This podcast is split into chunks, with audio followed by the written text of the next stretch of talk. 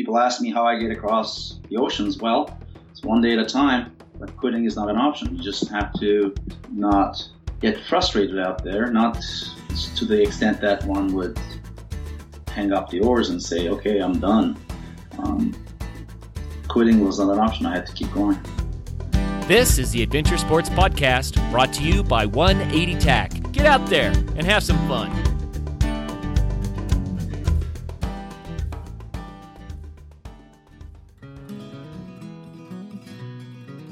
So there's this new backpacking food company called Peak Refuel. And honestly, I, I gave them a shot for my last backpacking trip. Y'all, it was literally the best backpacking food I've ever had in my life. I was so impressed by them that I wanted to reach out and get a deal for our listeners. So if you keep listening to the episode, I'll tell you how to save 20% off an order with them. But until then, here's the episode. A lot of us dream about doing some grand adventure. I'm not talking about, you know, a weekend marathon or um, something that can be done in a pretty short amount of time. I'm talking about an adventure that is all encompassing. It is your life for months, if not years. A lot of us wonder what that's like. Today we have a guest who knows exactly what that's like. He is the first person to circumnavigate the world all by himself by human power alone. Think about that.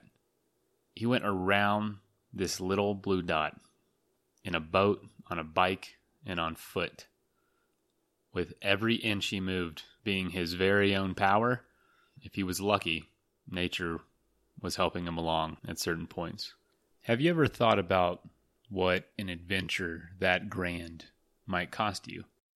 Yes, financially, but also relationally, mentally, emotionally, your friendships, your marriage, your retirement, your body. What would it cost you to do something like that? And then ask yourself, what would you gain from doing something like that? What if it did cost you nearly everything and you get back after years and no one really seems to care what you did.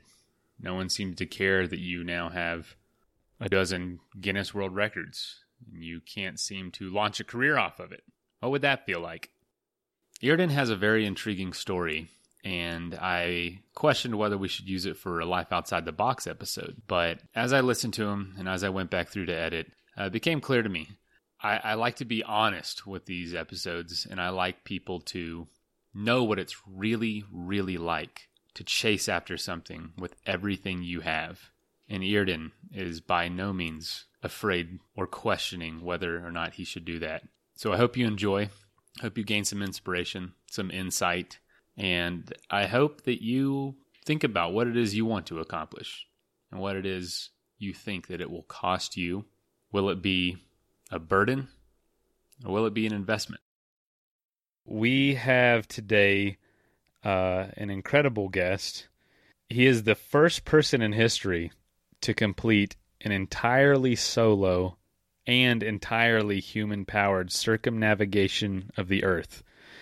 There is so much to unpack there, but he's also done a ton of other things. But he came the first person to row across three oceans.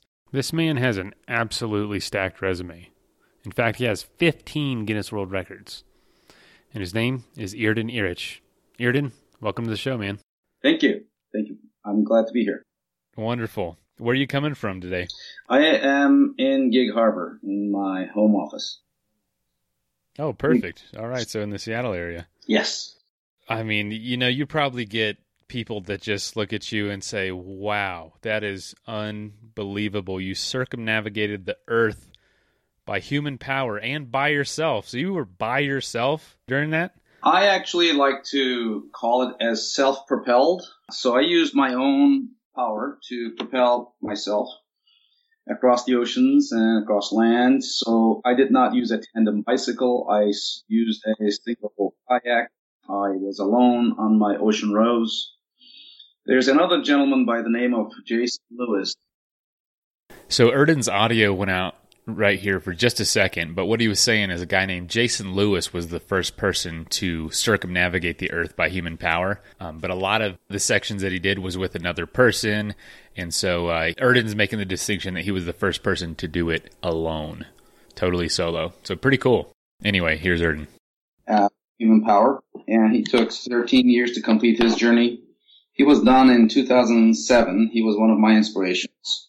Uh, a person that I actually found out about when I started researching others who had done things. So he had partners on uh, almost all of his ocean crossings. He used a pedal driven propeller boat. I had a rowboat. So Guinness had to sort the two and they said, he's the first and you're the first solo. There we are. Nonetheless, so so it's not a bitter competition between you and uh, Jason. It's it's a friendly thing, huh? No, yes, I I consider him a friend, and when I needed information and help and inspiration, I sent him a note, called him on satellite phone in the middle of the ocean, and he set me straight. that's that's pretty cool, man. That is that is awesome. So what? Where did your idea to do this come from? Like, what's your background? Where are you from? I was born in Cyprus, raised in Turkey. I came to the United States in 1986 for graduate studies, and the, the, then ended up staying in the United States. Uh, spent six years in Washington D.C. Then, since 1999, I moved to Seattle. In 1997, when I was working in Silver Spring, Maryland, in a software development lab, there was a world map on the wall with Americas on the right, Pacific in the middle, Old World on the left and I traced my finger from DC to Turkey one of these uh, one of those days, and I said, "What if? Could I do this by human power?" And that became a quiet obsession. I quickly found out I shouldn't share this idea with everyone, so select few. You know, I, people were trying to size me up. Has this been done before? Have you done anything like that before? I just didn't have time for that kind of conversation. And I started reading books. One of the books that I read was Ultimate High about the journey of Göran Kropp from Sweden to Nepal, where he towed his climbing gear behind him on a trailer. Uh, and he made it to base of Everest, carried, carried all his gear, and then climbed it in 1996. Yeah, he was famous for that. I met him in 2001 during a a presentation that he gave in Seattle, Washington. And the first two questions he asked me were, when are you starting? Do you have sponsors? So that's really, that was the, yeah, swift kick I needed to get going. And then I ran into Göran February 2002 again in Ouray, Colorado during an ice climbing trip. He asked me, haven't you started yet? I gave it my excuses. September 11, you know, is the world a safe place? And sponsorships were not happening as I would have hoped. So I was essentially waiting for affirmation from potential sponsors to support my journey. But then September 2002, when we had the chance to go climbing together for the first time while we were rock climbing in eastern Washington, he fell on a short route, and he died. At that point, I said, "Life is short. I have to go." And then there were no more excuses. Oh man, I'm sorry to hear that. That's a lot to handle. I, on the way back from his funeral, I drew the world map on a piece of paper. I marked the highest summits on each continent, other than Antarctica. I called that Six Summits Project that I would take off and reach the summits, these summits by human power like he had climbed Everest. And so the accident happened in September. I decided in November. Uh, February 1st, 2003, I was bicycling north from Seattle with studded tires, towing my climbing gear all the way to Alaska to climb Mount McKinley. That was the first summit to do. And uh, two other friends joined me south of uh, the mountain and we walked in the length of Kahiltna Glacier. Everyone flies to Kahiltna Base Camp. We walked for two weeks, the length of the glacier, got there, two other friends joined with additional supplies, and we marched on to the summit, made the summit on 29th of May. And then I hurried off the mountain and flew off, flew from the base camp back to Kahiltna. Uh, I had to make it. I had my fiancee Nancy coming, and we were going to get married in Homer, Alaska. So I married her. She flew home. I bicycled back. There you go. So she's special. wow, you. so that was your honeymoon, huh? Was bicycling back alone. She, yeah, she is special, and I feel like I get a lot of crazy ideas like that, and I thank God that my wife is patient with me and lets me just dream about whatever I want to do and lets me do it usually. And yeah, that that takes a special person. She's often said to my face that not everyone would put up with me, so I agree. well, man, that well, thankfully not everyone has to. Just her. Um, so it sounds like part of the inspiration of your friend was the fact that he didn't say that was a stupid idea when you started. His first questions were, "When are you starting? Yeah, and do you have sponsors?" That's so that immediately probably drew you to him, huh? Yeah, when we find the right people, they ask the difficult questions. and those were tough questions I didn't have answers for, and I still muddled along until I ran into him again that winter.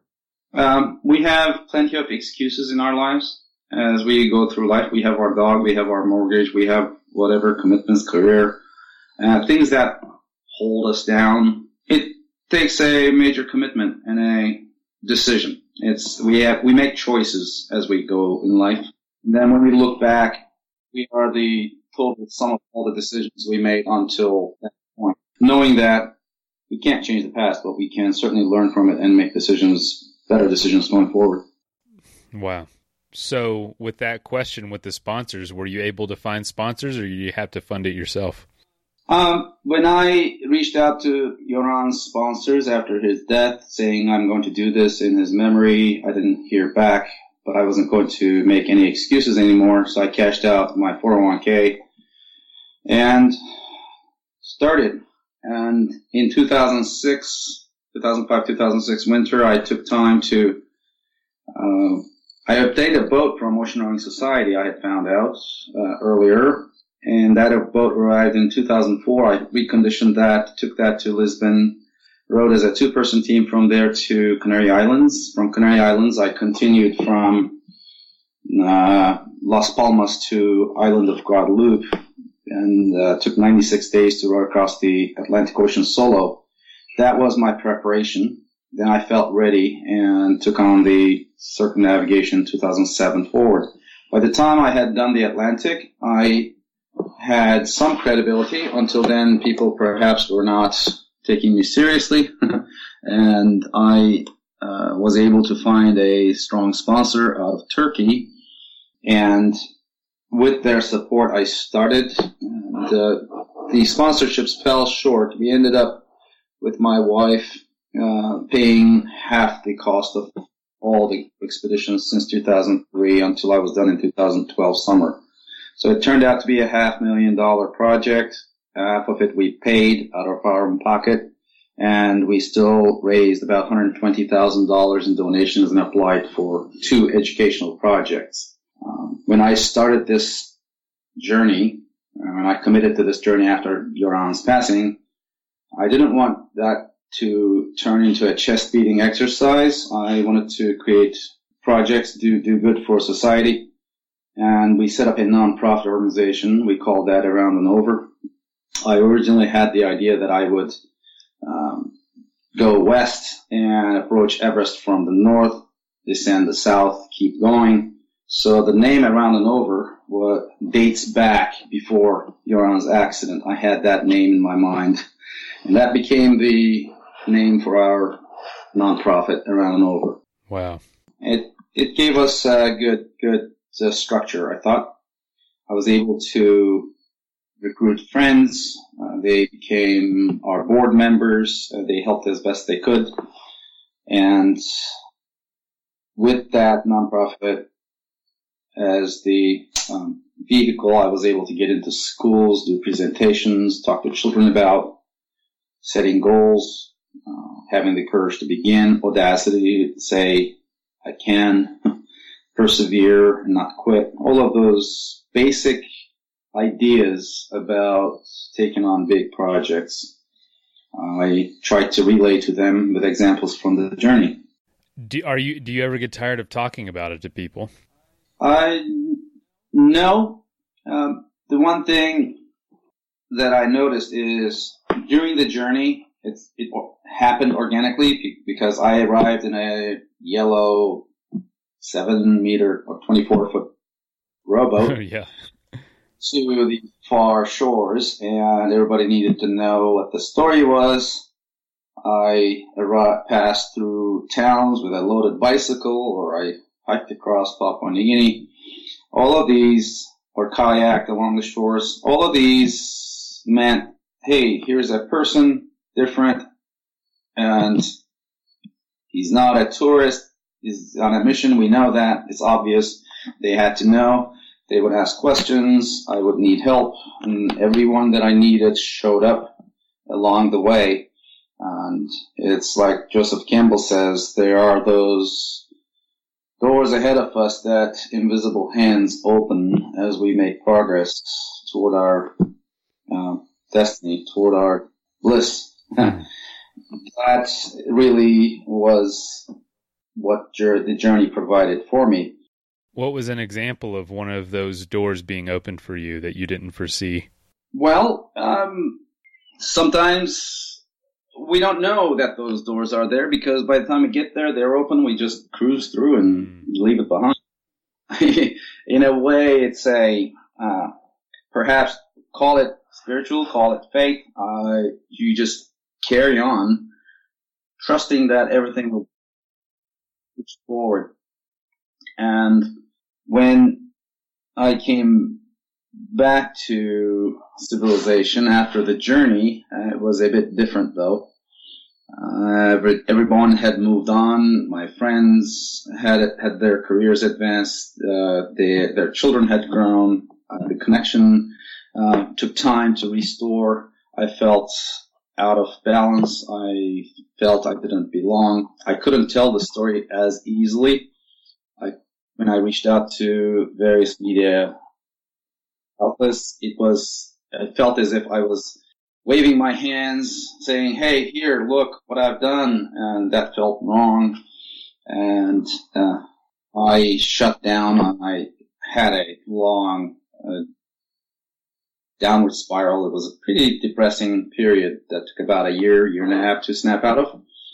And it's easier to talk about it now than it was during the journey. Uh, uh, sorry, after the journey. During the journey, it was so much easier. After the journey, it was not as easy. So, like I said before, Peak Refuel is a new company making freeze dried food, and it's literally the best freeze dried meals I've ever had. You can use it for backpacking, camping, hunting, whatever you want to use it for. And these folks are the real deal. They spent over two years researching the market and creating the perfect recipes, and it is just absolutely awesome. I used the meals on my last guided trip. And the people on the trip could not even believe that it was freeze dried food. Literally, you put a cup of water in, it's like a cup or cup and a half. It's, it's not very much water and it tastes like it came from a restaurant. That's how good it is. If you're interested in ordering some yourself, you can get 20% off by going to peakrefuel.com and use ASP20 at checkout. I encourage you, go get some, try it for yourself. It's amazing.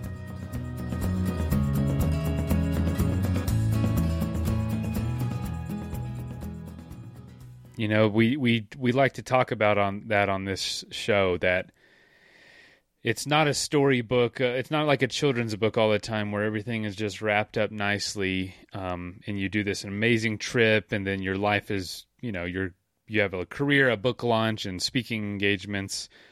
These types of experiences, these very long experiences where you're away from people for long periods of time, can be very, very difficult to come back after that. And I did not know that. I haven't read that anywhere about you, and so I'm glad you shared that. What what did you do to get over it? Just did you just need time to get used to living back in normal life? Uh, the yes, certainly time was the best healer. I had to look for ways to ground myself. I had to look for ways to get physical again. In my depression, I had stopped cold turkey and that lack of exercise also was getting to me.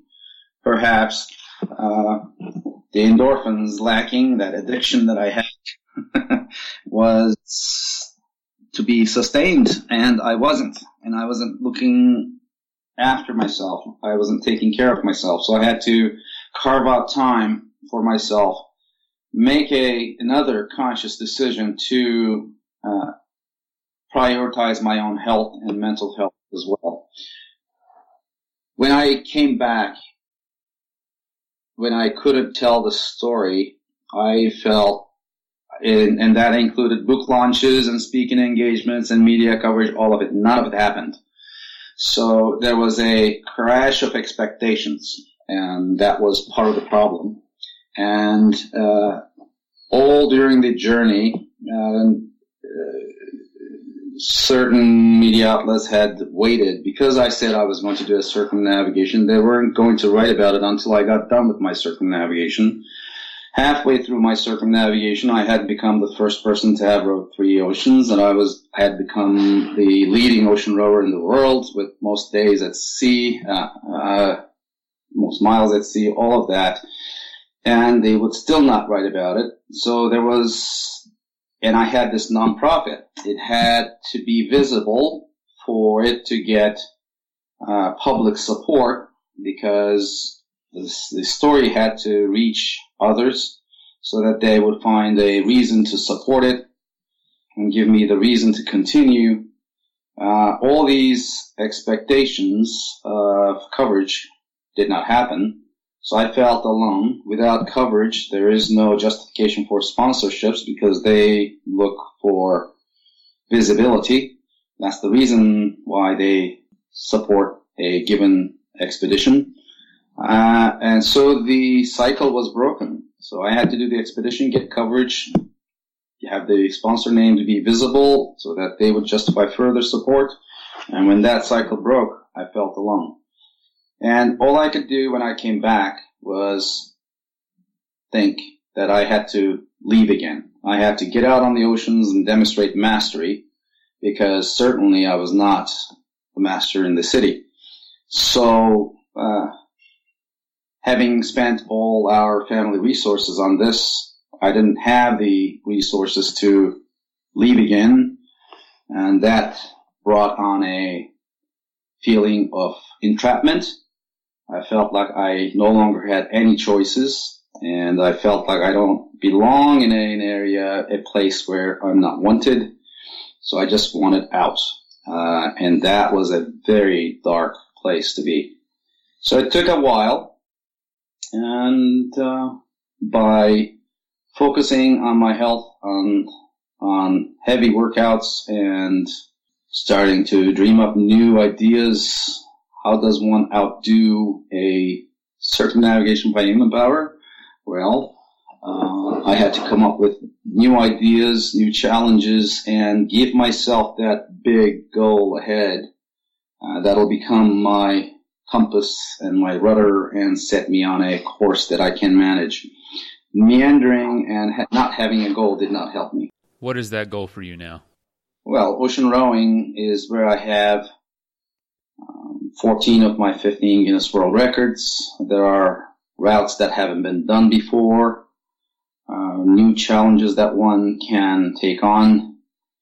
I have the um, grand totals in days at sea and miles at sea, and I can advance those each time I'll go out. Uh, those are those are good ideas. I would like to essentially get out and explore what's possible with an underpowered vessel in the world's oceans. And that's a good start. Uh, yeah. There are other ideas. I have to go back. I should. I should. I don't have to do anything, but I should go back and finish my six summits project uh, after I climbed Mount McKinley in 2003 May. During my circumnavigation, I walked up Mount Kosciuszko in Australia with Nancy, and then Kilimanjaro in Africa also with Nancy and my 79 year old father then. A dozen friends came from Seattle having raised funds to build a classroom in Arusha, Tanzania on the foothills of Kilimanjaro, where most of the porters come from uh, for these Kilimanjaro visits that tourists do make. And um, yeah, I have Aconcagua, Elbrus, and Everest to go climb yet. So that definitely is my long-term to-do list. Does that excite you to have those left to do, or does it feel like a burden? Uh, it's never a burden uh, if when I have sponsorships and when I can figure out how to pay for this, I will be on the way to these one at a time. No questions asked. They're not a burden. I will get joy when I complete that Six Summits project. I'm not done yet. I still have another 10 years in me to do serious projects. And then after that, I may move a bit slower, but I'll still be moving. Yeah, I don't doubt it one bit. Just listening to you talk and listening to what you've done, I'm sure you have quite a few years left to do this kind of stuff. If if you don't mind, I, would love to ask you more about that circumnavigation. Sure. You did tons of cycling and even more ocean rowing. Which of the two did you find to be the most natural for you? Rowing, I enjoyed more. It being alone on the ocean, the vastness of the ocean, and appreciating how much power the ocean has and how little control we have over things. Understanding her behavior and statistically uh, deciding a best choice and most likely to succeed route across an ocean and going out and executing, fighting to stay on that route. All of those drew me in. In the uh, land phases, on the bicycling phases, as much as I liked the hard work and long hours on the bicycle, just challenging myself in that way, I did not like the idea of mixing with traffic. Uh, it had these, you know, uh, missiles, steel caged missiles passing by me at 60 miles an hour, uh, any one of which could have my name on it, any one of which could have a distracted driver texting. And I just did not appreciate that I had my life trusted in their hands. I didn't have control on that one. I did a lot of defensive writing, uh, but I'd rather be on the ocean and face nature than humanity, really. You know, it's admittedly a lot more romantic to be killed in a storm on the ocean than to be hit by a 17 year old that's texting. well, it, think about it. Jason Lewis, uh, the gentleman I talked about earlier, the first to circumnavigate by human power, he was uh, inline skating across U.S continental U.S. Yes, I read about that. Right. And then they were going to relaunch from San Francisco, and his partner went across by bicycle. He, uh, Jason, decided he was going to skate across, and he got run over by an old um, person in Colorado. And then he had to have surgery in, on both legs, and as a result, he had damaged his pelvic joint, hip joint, and you know he finished the journey, but it was a long while for him to feel whole again and that he could restart the journey. Uh, any such accident could have happened to me. I did crash my bicycle when a bus pushed me off the road in Africa, and uh, yeah, I had nasty cuts and road rashes, but I didn't have any broken bones, fortunately. Continued the next day after cleaning my wounds. Is that was that the worst accident you had in the entire experience? Yeah, on on bicycle, yes. Okay. On, on the ocean, you know, I had uh, little injuries here and there that, that I could tend to. Uh, nothing too terrible. I had uh, I had a crick in my neck one morning when I woke up, and I had to make a neck brace for myself to straighten my neck, give it a bit of traction, and ten days later I felt well again. But I didn't stop rowing during that time. Um, I had a back injury uh, on the Bismarck Sea. I arrived at Papua New Guinea with uh, a nasty nerve pinch down in my lower back, and that took about two two months to heal. Fortunately, I had to wait out the cyclone season, the typhoon season, I should say. What was the scariest day that you had on that expedition, whether it be in the boat or on on land? I think the most worrisome time I had was approaching the Great Barrier Reef uh, by rowboat. I had ahead of time studied a dozen channels among the ribbon reefs of Great Barrier Reef, and once beyond, once through those, I had to mark more than one path, either southwest or northwest or west, so that each time I would come in and follow one of those predetermined courses that I had studied to mainland uh, and not try to figure it out on the fly because I, I may not have enough time. I had to fight the currents and work with the winds to navigate those reefs. So when I approached Great Barrier Reef, well, of course, as was always the case, my plans went out the window and the seas were driving me to this one narrow gap I hadn't studied ahead of time. And I made this a half mile wide gap on my chart. I approached it just fine, but once I committed to enter it, there was ebb tide that pushed me back, so I was locked outside of the ribbon reefs and the current was running northwest. The wind was from the northeast. It was pushing me toward the reefs, and all night I had to stay out there and fight and row toward the wind just to stay off the rocks as the current carried me to the other end of the ribbon reef. I ended up, uh, my approach was at about 7 p.m. or so. I ended up uh, rowing until about 5 a.m. and nonstop and I didn't have time to prepare food or coffee to stay up or anything. Uh, so I pulled out some protein bars, energy bars. That was my dinner. I had uh, these, like in tea bags, you have coffee bags, and grounds of coffee were in these. And I tore some of those, two bags. I swallowed. I washed it down with water. That was my coffee, make believe coffee, and carried on to the other end and eventually made it through. So it was nerve wracking to hear waves crashing on the reefs to my port side uh, all night. That was, I could hear that like uh, a waterfall, waves crashing. And that was a good reminder that I should not end up there and had the winds picked up another five knots, it would have pushed me right onto those rocks, and I could not let up. So that was a very worrisome episode.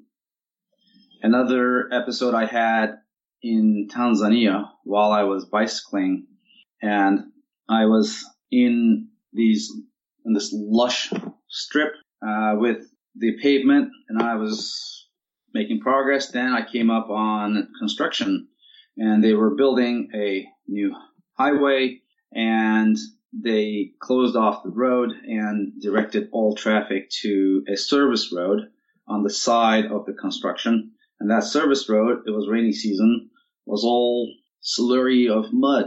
And with trucks and buses and everybody passing, there were two deep ruts that were about knee deep in this brown slurry, looked like chocolate milk and the big mound of mud in the middle. And, and just pushing my bicycle through that muck was an impossible proposition. It was taking too long. I had to avoid traffic as it passed. I couldn't get off of this because there was thick bush on either side. There was no escape. Uh, no option of camping. I didn't know what I was going to do when the darkness set. Uh, I didn't give up. I just kept going. I had no choice. And eventually, I was able to get on the new construction, the new road that they were putting together, but they were blocking traffic from it. But I was able to get on with it with my bicycle. There was no one to see. It was an empty highway, all for me, brand new. And after I rinsed all of my brakes and my shoes and I could bicycle again, I had the whole highway to myself and made it to my destination in a hurry. Uh, so sometimes not giving up helps. Sometimes we don't give up because we have no choice but to continue. Uh, yeah, those were worrisome periods. Isn't that funny that the the perfect open road comes right after that very difficult and trying time? Absolutely, that's a, there's a there somewhere. Could I almost bet on it now, or I do. It's if there's a moment either in life or on an adventure that is extremely trying. I know that if I survive this, something will break on the other side, and I will have I will have a moment moments of peace following this soon after. It just seems to never fail. I'm sure you saw that time and time again. Yes, um, there is a word of caution there, though. Yes, in hindsight, when we succeed, all went well. We say to ourselves, we were right to continue and push through. Sometimes it takes wisdom to know when to quit. Uh, when we decide to stop, it needs to be for a good reason and well thought out. And if we have the wisdom to accept that, not take it as defeat, but as a lesson learned, and regroup and uh, approach that difficulty from a different perspective, from a different angle, with additional help or tools, we are better off. So there's a case to be made for both. Yeah, good point. Do you have experience with that? Have you had to quit any big adventures that you've started? Well, uh, just to give an example from the journey, I started out from uh, California, from Bodega Bay, July 2007. My intention was to go to Australia. I thought I'd be there in no eight nine months. Uh, it had been ten and a half months, 312 days total. By the time I was picked up north of Papua New Guinea, that season was a strong La Nina season. And in La Nina seasons, the equatorial winds, the northeast and southeast trade winds blow stronger and there is more weather on the west side of the Pacific. And so the strong southeast winds would not allow me to cross south of the equator. I ended up having to continue west. I tried to get off at uh, and Nukuoro, and I couldn't line up those islands. Carried on west, and eventually a typhoon formed northwest of me, about 400 miles northwest of me, near Palau. It became the uh, a Category Four typhoon, strongest, second strongest in history in May, and that thing brought disruptive winds, brought northwest winds, and I with that I was able to drop south toward Papua New Guinea shores. Uh, so I had lost control. I was at the mercy of the ocean. Uh, had I been lucky and received El Nino conditions, like strong El Nino conditions, like in 2015, which helped two rowboats to reach Australia from California, uh, I would have been fine. So at a certain point, I had to make a decision. I was running low on food. We were trying to do resupply. I was too far from land. Our supply team was in Jayapura, uh, just southwest of me. They didn't have a vessel with the range to come deliver the supplies to me. And at some point, I had to say, okay, I'll figure out the logistics later, whether I have to restart or what but I need to get this boat off the water. And it was a warning. Uh, you're in the wrong hemisphere in the wrong season. You have to get off. So I came off the water uh, with the help of Philippine fishermen who picked me up. And eventually they said, well, we'll drop you off at the same spot. You can continue your journey. And that was acceptable under the rules. After the typhoon season, they picked me up uh, in May, dropped me off again mid January. Uh, and I continued on the Bismarck Sea to land at Papua New Guinea. So that's one for one spot where I said, okay, I cannot gamble this anymore. I need a controlled outcome. So when we had that option, we took it. Holy cow. Yeah, that was probably a really good decision on your part. so, other than actual conditions on the trip with weather or with uh, you know something happening to your body, have you ever had to deal with other reasons for having to quit or at least pondering quitting, whether that be home life uh, or finances? While I was bicycling across around uh, coastal Australia, uh, the world financial markets were in turmoil. The sponsorships were weaker. They weren't happening. We, with Nancy, we had already exceeded $200,000 of budget deficit and there was a lot of hesitation. Uh, what do we do? When do we call it quits? Uh, we decided to push forward, uh, but the compromise was I was not going to go to Everest or Elbrus. And by the time I got to Africa, Nancy had had enough. She kept saying, you know, you need to come back home. You're not just a, an adventurer, you're also a husband. To me, in the middle of the expedition, that sounded husband sounded very much like has been. And I didn't want to quit because I would have nothing had I quit having spent all that money. And if I left my boat behind, my gear behind, each time I fidgeted in this journey, took money from us. The boat storage, boat shipping back, the bicycle, the gear, myself going back and forth. I couldn't take time off. Uh, that would have cost us more money. And so we had to make a tough bargain, and that was that I would rush as quickly as possible to the finish at Bodega Bay and bypass Aconcagua as well. So those were choices made. That's when I changed direction. That's when I held back. Uh, and the circumstances, outside influences, uh, changed my help me make up my mind about that.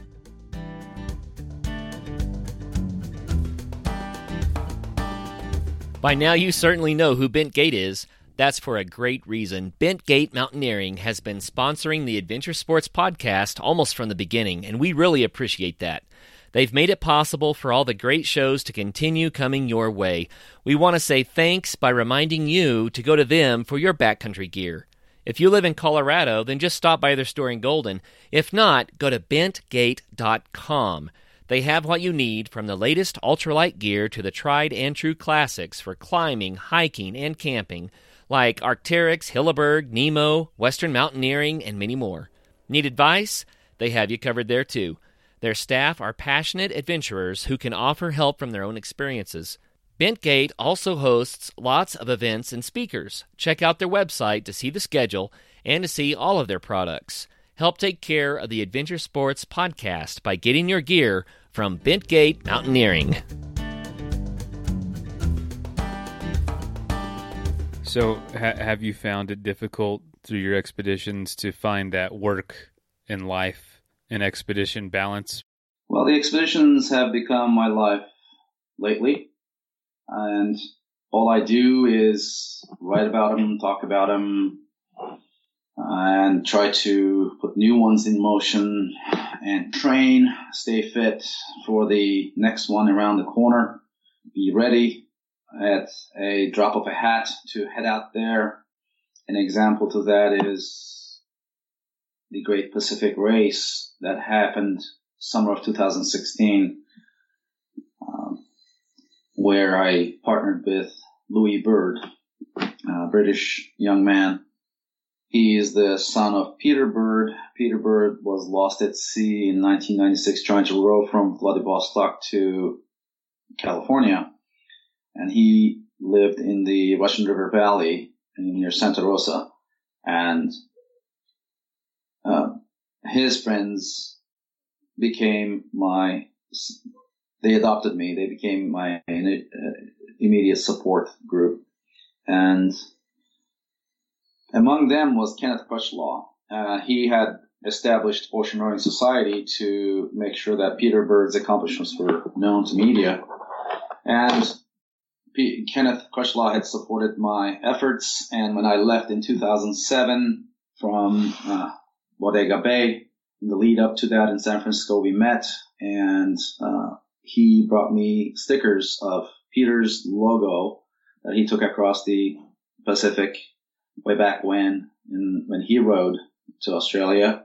Uh, he, uh, I applied those stickers, Peter's stickers on my boat and kept them on ever since. So when Kenneth died, they brought his ashes to be spread in the San Francisco Bay. And during that ceremony, Louis was there. Uh, this race was going to take place, Great Pacific Race was going to take place from Monterey to Waikiki in Hawaii. And he had brought a boat uh, and had a partner, all of it uh, spent all that money and effort. And a week, uh, a couple weeks prior, his partner had to go in for surgery uh, for health reasons. He had to withdraw, so he was alone, and he had no experience, and the race rules did not allow solo departures. So he needed a partner. I got the phone call from after that ceremony. My wife was there to represent us. Uh, would you row with me to Hawaii? I didn't think too hard about it. I said yes. And with Peter's son, we left Monterey and rowed to Waikiki and we brought the record down in our category of boats, classic pairs, down to 54 days from 75. That was a significant improvement. So as I was saying, I stay fit to be able to hop on these expeditions and uh, on the drop of a hat. So I feel good about my lifestyle, if you will, if you want to call it that. Um, so expedition focus has been the central to my life lifestyle for a long while now, since 2003. I'm no longer my uh, office bound IT software developer project manager type. So, so how do you support yourself then through this? Is a continued sponsorship, or do you do side jobs? I do speaking engagements. I look for sponsorships. I look. I have become a captain, licensed captain, and now am a sailing instructor. Um, it is something I do, as is the case for all gigs in the gig economy. It's not a steady income, but it does bring us some spending money. We were lucky with my wife that the market improved in Seattle and a year and a half ago we sold our home and with the difference we were able to buy something in Gig Harbor uh, where we didn't we don't have mortgage anymore, which really took the pressure off. So if I can uh, find sponsorships now, uh, I can get back out there. I can get busy again with expeditions without much worry to sustain ourselves. We are working on a documentary about my uh, circumnavigation, all the footage I brought from the journey and trying to bring that to fruition.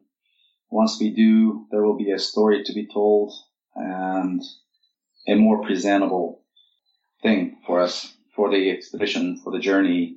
It'll give a, give everyone a better idea about what it was, what it, what it took to complete the journey. And perhaps that'll help recruit more help for future expeditions. We'll see. It's, it's all work in progress. Let me put it that way. I'm sure it wasn't easy to take that kind of plunge, um, but I understand going all in on your passions. Do you find that do you find it more rewarding now to work on it full time or do you find it uh, some people love it. Some people love the challenge every day. Others enjoyed their um, what they their expeditions and their trips more when they know it doesn't have to produce an income? Um, sometimes I hesitate and I reflect and I say, you know, I need to bring in income. I need to make sure that I can earn to support my own expeditions. I have these thoughts that I could become a project manager again and spend my own money because I've already proven what I can accomplish if I were to spend my own money. We know that already. I need to. Right, right. I need to be able to justify that as a professional outdoor athlete, I can also produce value for sponsors. So it, it is a learning process for me. With 15 Guinness World Records, I think to myself, well, I need to be able to cash those chips in at some point, but I need to refine my story, my message. I need to learn from others, see what they're doing. At the same time, I need to stay true to my own instincts and to my, to who I am. I can only be so much of a salesman, but I am passionate about nature, conservation, the plight of all species that are stressed due to human activity. I can talk about these. I can uh, wholeheartedly, uh, passionately speak my mind about these things. And certainly I would like to hold that ground. If I can do that with support, outside support, certainly. If it's going to be while I spend my own money, so be it. Um, it might take longer, but I will stay on course. It's a challenging world out there, isn't it? It is. Uh, as much effort as I put into my expeditions and as much blood, sweat, and tears it takes to complete such expeditions, um, I am not an Instagram phenom. uh, I see so many examples of popular social media sources, let's say. Do I want to imitate? Do I want to be remain myself? How much do I have to compromise, or is it a compromise? If I is it an improvement or a compromise? What do I do? Uh, these are fundamental questions that have to be answered to go forward. While I go forward, maybe, and it still will take some time to sort and it may be as near as just finding that one believer who's going to say, yes, we are going to support this expedition, go do it. And I come back with five, six Guinness World Records, improve, having improved my own records. And who knows, might get some media attention. And who knows, I might be more visible. I mean, things can change on a dime. Absolutely. I just have to stay the course. I cannot be frustrated. I will not let myself drop into that dark space again as I did after my circumnavigation. I think I lived through that. I understand the reasons why it happened. I can reflect back and see how I shook it off. And there's a lesson learned from how I dealt with it, which is that I have the tools to encounter it. I can take it on, face it, and deal with it, set it aside, and carry on. So I feel stronger as a result. It's sort of steeled myself to take on any dark episode and come out shining. Uh, just like after Göran's passing, uh, I could have just taken my marbles and go go home, hide in the corner and feel sorry more for myself. I decided, no, I'm going to take this experience and make something of it. Life goes on. I cannot stop. I will not stop. As difficult as it was for our relationship with Nancy, I kept coming back with quitting is not an option. And people ask me how I get across the oceans. Well, it's one day at a time, but quitting is not an option. You just have to be flexible and not um, get frustrated out there, not to the extent that one would hang up the oars and say, okay, I'm done. Um, quitting was not an option. I had to keep going. That's the best lesson my mother taught me was I cannot quit something uh, that I start, and it's led me to everything I've ever done. Um, right there when I was 13 years old, I wanted to quit uh, playing basketball, and she said, "No, you have to keep going," and and it's changed my life, honestly. But I will say this: uh, I know one way that you could get the two of the summits, and that is an idea I've had for the last few years, which is uh, not circumnavigation, but a human powered expedition from the South Pole to the North Pole. Oh my god! Um, you would you would ski cross country ski and pull your stuff uh, across Antarctica um, from the South Pole to to the edge. Um, row. You would row across what is the the passage there between South America and Antarctica. Drake Passage. The Drake Passage. That's right. And then uh, ride your bike along the Pan American Highway. You could hit uh, Aconcagua, and then you can ride to Alaska, hit Denali, finish northern Alaska, and then ski and make your way up to the North Pole. It's never been done. Uh, for good reason. Drake Passage pretty impassable. uh, making it to the tip of Antarctic Peninsula is going to be a tall order. It's a mountainous, very broken terrain.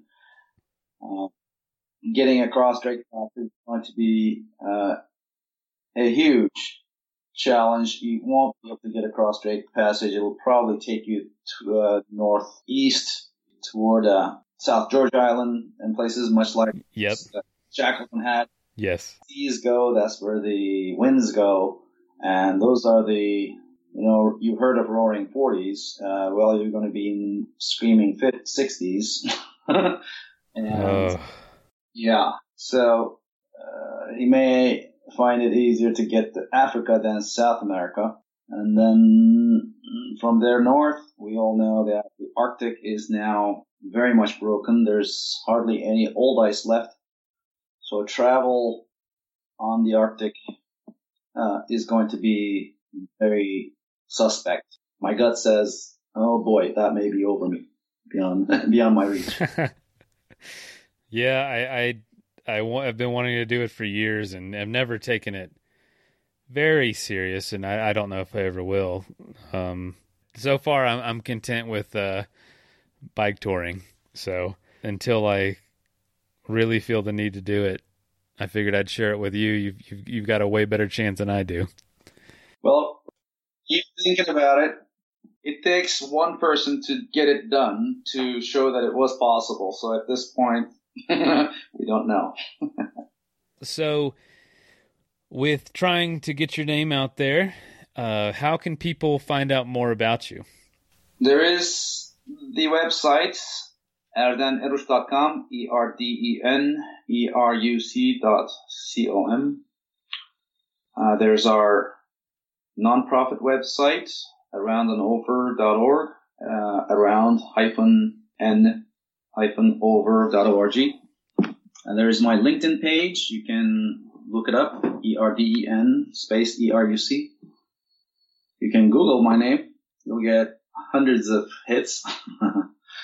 So yeah, there is there are there's information out there. So yes, that's probably the way to go. Perfect. All right. Well, I appreciate you being on the show, and I, and I hope we can stay in touch. Thank you so much for the opportunity, and I hope that we will have inspired a few people to not wait for a death to set them on course. I waited. If people ask me, do you have any regrets? And the only regret I have about what I've done and the way I've spent our resources, family resources, and my time uh, is that I started too late. I would not have waited as long if I had a second choice. Wow. Okay. Well, I, I appreciate the honesty and I appreciate you sharing. We have a lot of young listeners, and yeah, if you look at the dates and look when uh, at your age, you, you did you did start later, which is good news for the folks that are just discovering it. But those mm-hmm. that are still young and have the idea and have the desire, go for it now. Wonderful. Thank you so much for the opportunity. You have a wonderful time. Yes, sir. Absolutely. All right. See ya. Take care. Hey, thank you so much for listening. If you know somebody that would make a good guest on the show, or if you have a pretty cool story about the outdoors or adventure sports that you want to tell us, please call us and leave a voicemail at 812 MAIL POD. That is 812 624 5763. Uh, you can also send us an email at info at adventuresportspodcast.com. Uh, again, it is always helpful to leave us a review on iTunes. And if you'd like to be a supporter of the show, you can give five bucks a month at patreon.com slash adventure sports podcast. And links for all that stuff is also in the show notes. So thanks again for listening. And y'all get out there and do something so you can be on the show one day. All right, later. Don't forget, if you want to save 20% off the best backpacking food you're ever going to eat, go to peakrefuel.com and use ASP20 at checkout.